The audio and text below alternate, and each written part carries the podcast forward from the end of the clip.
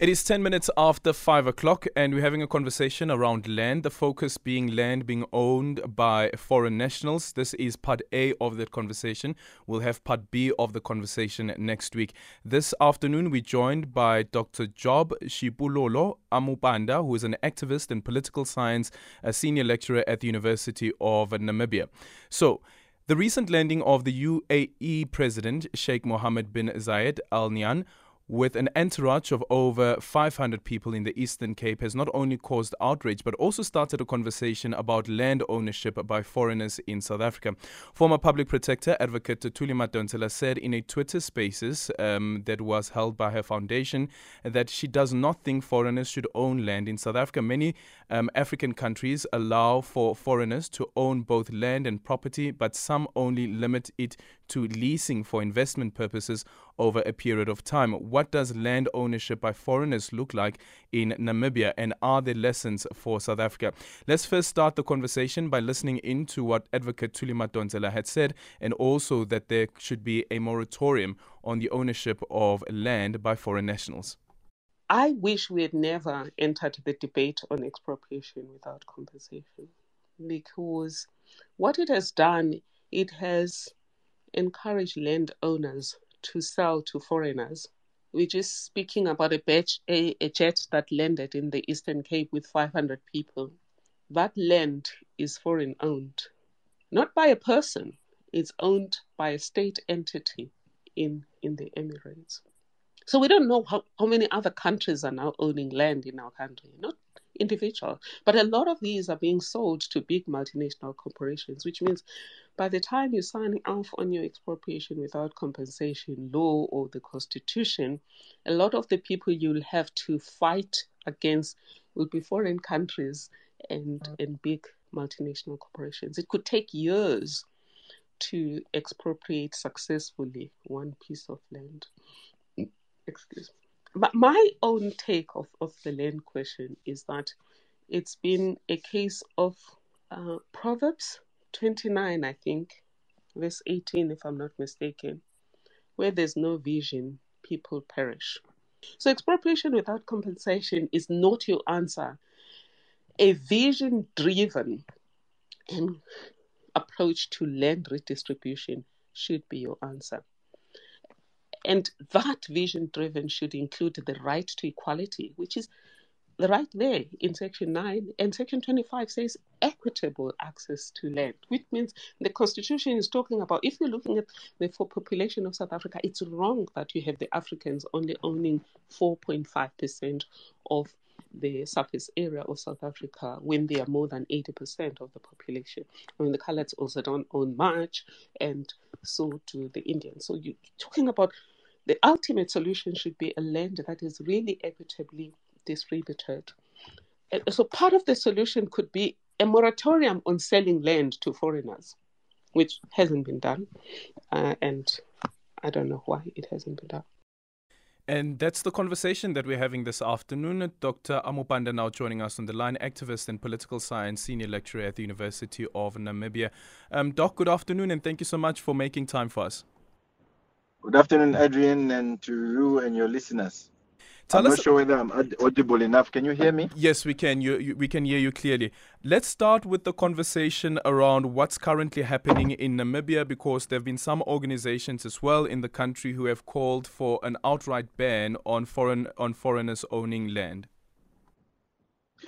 Yeah, I'm not sure whether it will be quite helpful to to start there mm-hmm. without giving. Uh, uh, a proper context of what is happening. And sure.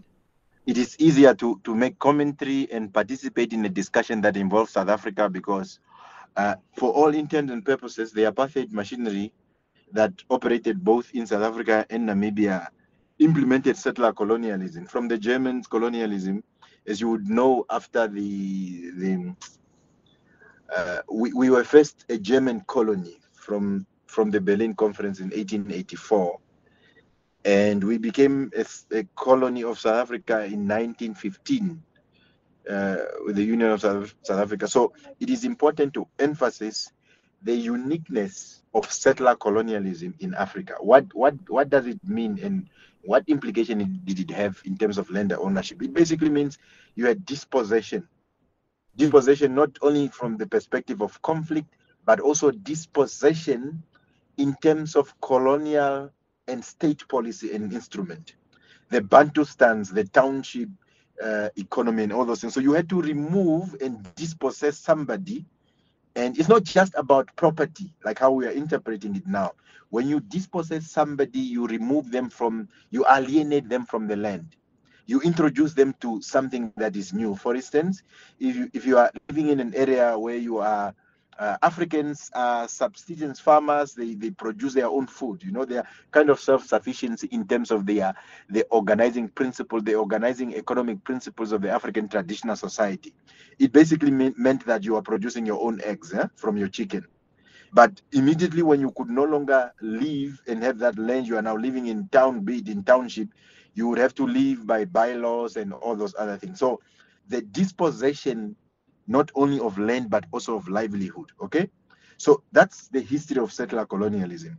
So to repudiate, to change that, the struggle, when people say the struggle was for land, it is basically to change the tables. Who was God becomes dog, and who was dog becomes God. And of course, that also had implication of its own uh, because of the real geopolitical realities to say that you no longer live in a luxuries where you can just say the whites must go away that we are going to have a new world. It required innovative and strategic thinkers and minds to be able to answer what you guys in South Africa also called during the struggle the national question. What does the national question entails? It's not just the so-called national democratic revolution, transfer of power from the minority to the majority, but it also meant dealing with issues with powers in all its manifestation that includes the, includes the economic power and social dynamics and the consequences thereof. So firstly, to answer your question, is that there has been a failure of imagination. What is that imagination? The imagination of the new world in a post-colonial context. That is why Mbembe and others speak about the post-colony. Yeah. So we have not actually transcended and uh, to create about a new society. It's just you change the jacket from one person to the other, but it's still the same jacket. You see. So the land question have never been dealt with strategically in terms of reshaping the society. It had remained a, an emotive society. That is why in settler colonialism, the settlers have even gotten confidence and they actually enter debates and sometimes they win and they say, no, you this land does not belong to you, it belongs to uh, to the sun. You even dispossess the sun. Therefore, I'm I just dispossessed you as a black person the same yeah. way you dispossess the sun. So, in other words, the fight between the siblings, you say you also took from your brother. Therefore, because you took from your brother, I, as an outsider, can equally take from you. You see, that's how weak we have become in terms of being being unable to deal to deal with that. But you perhaps want to actually understand the context of the Namibian question. Yeah. What is actually happening? Our situation is worse than the, the, South African situation. Even as activists, we struggle. You guys in your constitution, you for, you, you for instance have a right to housing.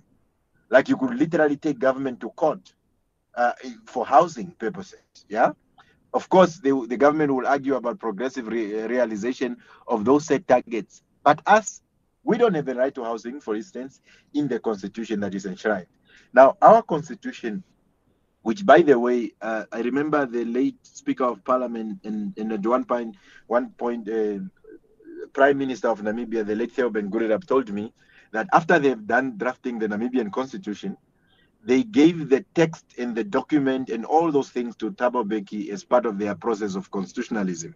You must remember that we got independence in 1989, 1990, when the ANC were just being unbent. Yeah. SWAPO and the ANC have that historic relationship. So they actually shared and gave each other the material that was used in constitution making in Namibia. Mm. What does it mean?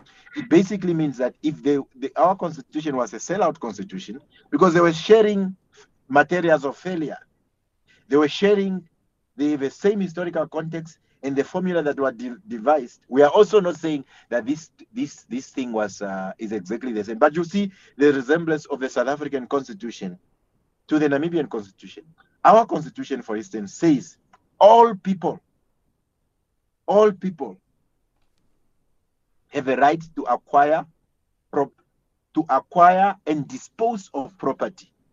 irrespective Adrian, if they are foreign or, or, or, or from the country. No, no, the framing the is that it says all people, it includes yourself, Jacob Zuma, and Donald Trump. Mm.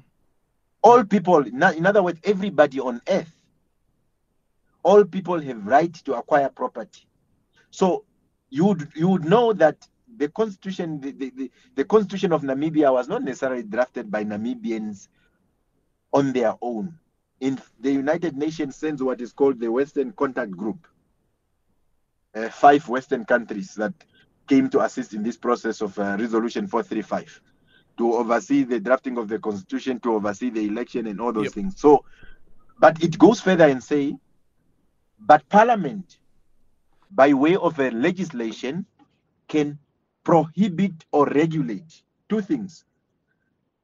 There is a, they can prohibit or regulate the ownership of land by foreign nationals. In other words, people who are not Namibian. Yeah. So I'm not sure the text in Namibia, in, in South Africa, what what does what what it says. Where we are proceeding from in Namibia is that there is a constitutional promise. It's just that they've never kept this promise over the past 33 years of flag independence.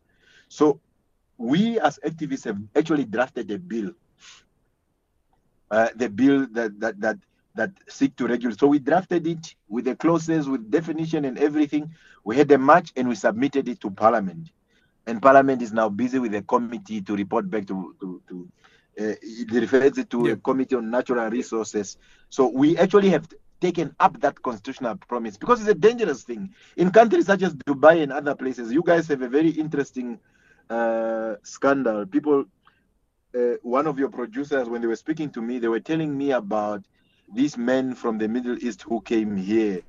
Uh, and, and, he landed with his uh, entourage and everybody, yes, including engineers yeah. to fix his cars and people to make coffee for him and all those things. So, which is a very, it's a very big scandal, but it's not surprising. So I'm actually wondering why are South Africans saying this is a trigger event. It's not a trigger event. You guys had the the Indians that landed at, at, at your airport there. Mm. You know, it's a it's a it's it's a the, it's uh, it's rather unfortunate in my view that South Africans think what has happened is a trigger event. But but that's what happens, isn't it? That's yeah. what basically happened. So, what is what is a Western Cape when they say? Uh, I remember the, the, the, there was at one point because our activism is also channeled towards housing and access to housing. Cape Town has a, one of the highest house prices in the whole world. Why? Have you ever taken taken time and said how many properties in South Africa mm. are owned by in, not in South Africa but just in Cape Town, in the Western Cape, for instance? How many of them? That's why you would go to some. You would probably go to a street or a block of flats, and you would actually discover that it's quiet. There's only security guards there. Yeah, and that's one of the people issues that have been say, raised before. That uh, some of the properties, because when they are owned by foreign nationals, are underutilized. That's an issue that um, that's being dealt with now in London as well. Um, back in 2005, uh, 2006, actually, there was a report that was commissioned by the Department of um, Agriculture and Land Affairs here in South Africa, and Professor Shadrack Gutto was chairing that uh, panel. And in that report, they also say that there should be a moratorium on the foreign ownership of land in the country. But the argument and the mm-hmm. pushback from the likes of the Democratic Alliance was that it's not true that foreign owned land or land or property being owned by foreign nationals actually leads to an increase in the price of on the price of property and therefore excluding the majority, which in this country is black and poor. No, what what what the Democratic Alliance and, and, the, and the liberal and white media in South Africa have managed to do successfully. And remember, we take interest uh, in South Africa because I mean, South Africa is our largest tra- trading partners. Our roads, we, we, we constantly have to repair our roads because your trucks are always in Namibia. We have Pick n Pay, we have shop ShopRite, and all your shops uh, in, in our country. But of course, uh, the fortunate thing is that we actually believe in Pan Africanism. We don't stone your trucks, we don't kill South Africans, and all those things that happens in there. But but this is a point I'm trying to make. You guys will reach the stage where we are. Mm. Now you know, Adrian, that one hectare of land equals to one football stadium. Are we together? Yep.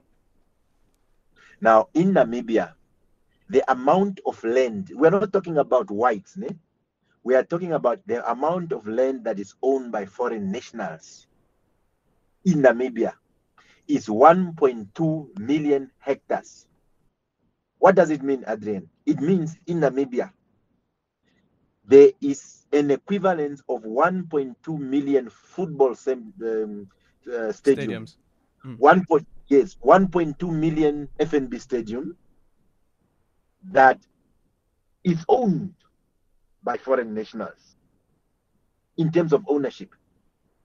That's what we are talking about. In fact, you are going to find this problem because the ownership of by foreign nationals will start increasing and start increasing and start increasing to an extent that the Afrikaners that own land, the ownership of farms and things by by Afrikaners would even become um, irrelevant yeah.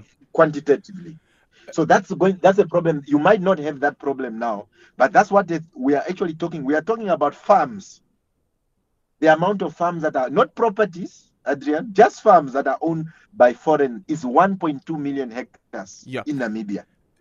So, Doc, so that is Doc, let, much let, of that is happening. Yeah, let's let's just quickly go to the lines. Unfortunately, doctor, because we're running out of time here, but I've got some people who are holding on. Um, let's quickly go to anonymous. Uh, sorry, it's Thomas who's joining us from East London. Thomas, please uh, be brief as possible. Good afternoon. Afternoon, Andrew. How are you? Good, good, Thomas. Uh, good afternoon also to the professor uh, from Namibia. Uh, Andrew. Good afternoon. Good afternoon, sir. How are you? Fine, thank you. Now, in, in South Africa before 1994, according to my knowledge and my experience, there was no one that owned land because they used to have a, leases 25 years, 50 years, and 99 years. Only after 1994 we were issued with the uh, packages but now we are crying that uh, the people have stolen our land. And then when you look, if 1994 or 1995, there was a survey going around those farms to see those farmers what their leaves are saying, some were already nearly to expire. But because we didn't do that, we we we we failed. We we, we, we, we gave them the, the certificate. Okay. The certificate, the, the certificate they were holding, they were only for for leaves. All right. Thank you so much for that contribution, Thomas. Quickly, some voice notes uh, 0614 104 107. Well, another issue that um, I believe we as South Africans are avoiding is the fact that our government is unable to come up with proper working policies. If we had policies that would guide uh, those foreign buyers, um, whether you can make it you can you can make it a little bit stringent you can make it a little bit harder so that they will know their investment is worth something so that it can also benefit us as South Africans. Remember if someone buys a property and there's a law that says you need to be able to employ or that particular property needs to be able to do so much or one two three for this country then that law you make it in such a way that it protects you as a South African whether expensive or not, you still need to find a way for that property or that ownership to give back. Look, when South Africa got independent, people were so excited and they did not understand the implication of many things in the constitution. South Africa cannot belong to everybody who live in it. South Africa should belong in belong to the South Africans and they still have some generation to come. You can't finish all deplete all the resources feeding everybody in the world because you, you your constitution is seen to be more democratic. We need to have reserve for space, for places, and it, and, and, and also for many resources like money to send our own children to school, to s- develop our own future. And land is the most important one. Foreigners should not own land in the country education and resources we should educate our own people first grants and everything some countries go a step further that the first generation of foreigners or second generation cannot vote or stand for elections golden Plukwane. Okay, Dr. Amupanda, uh, just quick um, closing remarks from, from your end. Did we lose? Okay, shucks, we seem to have lost him. So we're going to try and see if we can bring him back just after, maybe just after sports, so that we can get some closing remarks from his end, and also what his suggestion is when it comes to because currently you're sitting with a situation where there is actually land that is owned by foreign nationals, and according to that report that I was referencing a bit earlier on from uh, Professor uh, Gutto, who that was commissioned by the Minister of Agriculture and Land and Land Affairs back in 2006. It says, and this is now back in 2006, the report found that roughly 1.5% to 2% of land is owned by foreign individuals, not necessarily corporate entities. So perhaps the number of foreign people who own land has increased since then, also considering that you have the leader of the UAE who recently bought um, land in the Eastern Cape as well. So, what do you do with those people who already own that land? Do you then say you expropriate the land um, with the purpose of compensating them for the land that has already been bought? Or is it a case of you continue with the foreign owners um, who currently have land, people who, for, foreigners who currently own land in South Africa um, and perhaps even in Namibia, and then post um, the legislation being put into place and uh, being assented by the by the president? Post that um, no foreign national should then be allowed to buy land going forward. Those who already own land, they be allowed to continue owning the land. And when they sell that land, that land must actually be sold to a South African or to a Namibian. It's a minute after half past five. Across South Africa, online and on radio. SAFM, let's talk. Afternoon, Aldrin. Afternoon, SFM listeners. Aldrin, the land that was uh, uh, bought after 1994 was fraudulently bought because all land that was in the hands of the apartheid uh, uh, stooges or whoever then was leased out. So whoever sold the land, I think, sold that fraudulently because no one owns land pre 1994. Z from Bloemfontein. Hi, Adrian. I agree with the guy. This country is going. Uh, black people of South Africa won't have a land. And this is part two of Jan van Riebeeck. I'm telling you, ANC has sold our land. That it's a reality. Zeko Infuji. Okay, Dr. Amupanda now joining us on the line, activist and political science senior lecturer at the University of Namibia. Doc, thank you so much for coming back. Um, just quickly before we get to the closing remarks, is how do you approach the conversation around um, land ownership of foreign nationals without the conversation around the property rights, which is then linked to um, the economy? Uh, but the, in, in Marxist literature, there's, there's what we call false consciousness. Mm. in hmm. other words, it is consciousness, but it's false. So, you must have an appreciation that there might actually be a belief into something or about something, but that is inherently false, you know? Believing in an idea and is normalized and it just became becomes logical. It becomes even it even enters an area of rationality. Now, for for example, for example, is land a property? Yeah. Mm. When you have to ask that question, okay, the, the, the obvious answer would be, yes, I own land, I own, you know, for example, that's why we also challenge these people when they are saying, no, we cannot allow people to grab land. Even the media, they use that term called land grab. I'm sure there's even a conference that I was invited to in South Africa. It was about land grab. But Adrian, can you grab the land?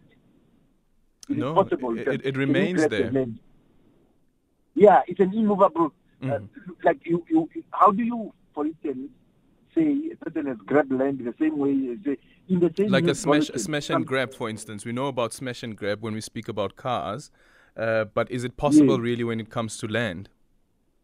Yes. So, for instance, when you say when you say uh, in the in the news bulletin, uh, the news bulletin would say uh, there was a crime committed uh, in Cape, Cape Town they, there was a grab of a handbag and, and things like that. And immediately after that, then they would say 200 people grabbed the land or attempted to grab the land.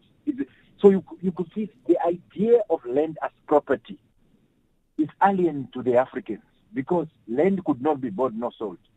I'm sure even now in the I'm not in the, the, the in the context in the rural uh, areas of Namibia, you, you you can have land that belonged to your father, to your grandfather, but if you don't work the land, it will be taken from you.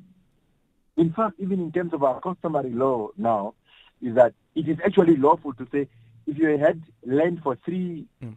three years and you have not produced, you have not worked the land because we, we, we do a lot of crop production. Mm. If you have not done that, what effectively is going to happen, the headman has the right to repossess that land. That's what we are talking about. You can have possession of the land, but you cannot grab it. Yeah. Yeah. So so so so first of all, what we need to to demystify this narrative because once you endorse that narrative, it it it, it places you in a very peculiar position to accept that uh, land is property. When you when you when you proceed from that standpoint of land as property, it, that is why uh, Europeans and settlers argue that no uh, property market, the investment and the economy and things mm. like that. You see, land is everything to the Africans. You are born, you come from the land, and you go back to the land. Yeah. So you see, even and there are some places with sentimental value. You would say that no, my grandfather was born. We didn't go to the hospital. So uh, the umbilical cord of my yes. grandfather yes. was buried just below that tree. You understand? Yeah. That's what pro- property that you are talking about. You are talking about spirituality. So the first thing that we need to be able to address is that are we going to talk about land in the context of property? Or are we going to come and say, let's find a middle way? Of course, we accept that the, the property, the, the John Locke liberty and property narrative uh, have captivated us. Of course, we are not going to say we are going back to the Stone Age. Yeah. We, we, we even even our people who were in the Stone Age, they were changing with the passage of time. I mean, you, you, you keep evolving. It's not the, the idea when mm. people say, yeah, you must go back to wear animal skin. No. Who knows that the genes were probably going to be invented by the Africans. So all I'm saying is that first we must be able to deal with that. You okay? Because once you once you Adrian, once you start dealing with the land from a property perspective, I doubt whether you are going to be successful. Okay, in Doc, terms of land reform. Uh, Doc, quickly then, from the proposal that you uh, you and fellow activists in Namibia have made, how then do you deal with the aspect where land is already owned by foreign nationals? What happens to that piece of land under this uh, bill that you are proposing? So I wish I could I could have uh, uh, got an opportunity to share it with you, perhaps through your producer, then you can mm. get it when you have further discussion. In fact we, we consider the status quo and we also consider the future. Yeah. Now, in the considering of, consideration of the status quo, because remember I indicated to you that 1.2 million hectares of Namibian land is in the hands of foreigners. Yeah. So we say, okay, in cases, uh, in other words, we make provision for some transitional clauses. In cases where land is already owned uh, by by foreign nationals before the bill come into into into effect. We are saying that land would remain owned by this foreign national, but it will never ever be sold. We are talking about that now, um, uh, urban land. Yeah. Now, when it comes to, to agricultural land in terms of farms and things like that, those farms, the foreign nationals are are going to be given a certain period of time to to to to, to give 50 plus 1 percent of the ownership to Namibians. That's how we are treating it. But for as far as urban land is concerned, those are your property, your malls, and your what. That's where this so-called investment argument comes in. You say, okay, now you you are going to keep this land in an urban context, in a property market con- context, as they argue, but you are not going. To, if you die, this land would not go to anyone who's not Namibian. You mm. understand? So you are the you are the last foreigner to own this land. It cannot be transferred to to any other foreigner. Okay, thank you so much for your time. I really appreciate it. That is Dr. Job uh, Shipululo Amupanda, who's an activist and political science senior lecturer at the University of Namibia. Your thoughts 0614 104 107, and you can also tweet at Aldrin Sampear. This is part A of that conversation. We'll have part B next week.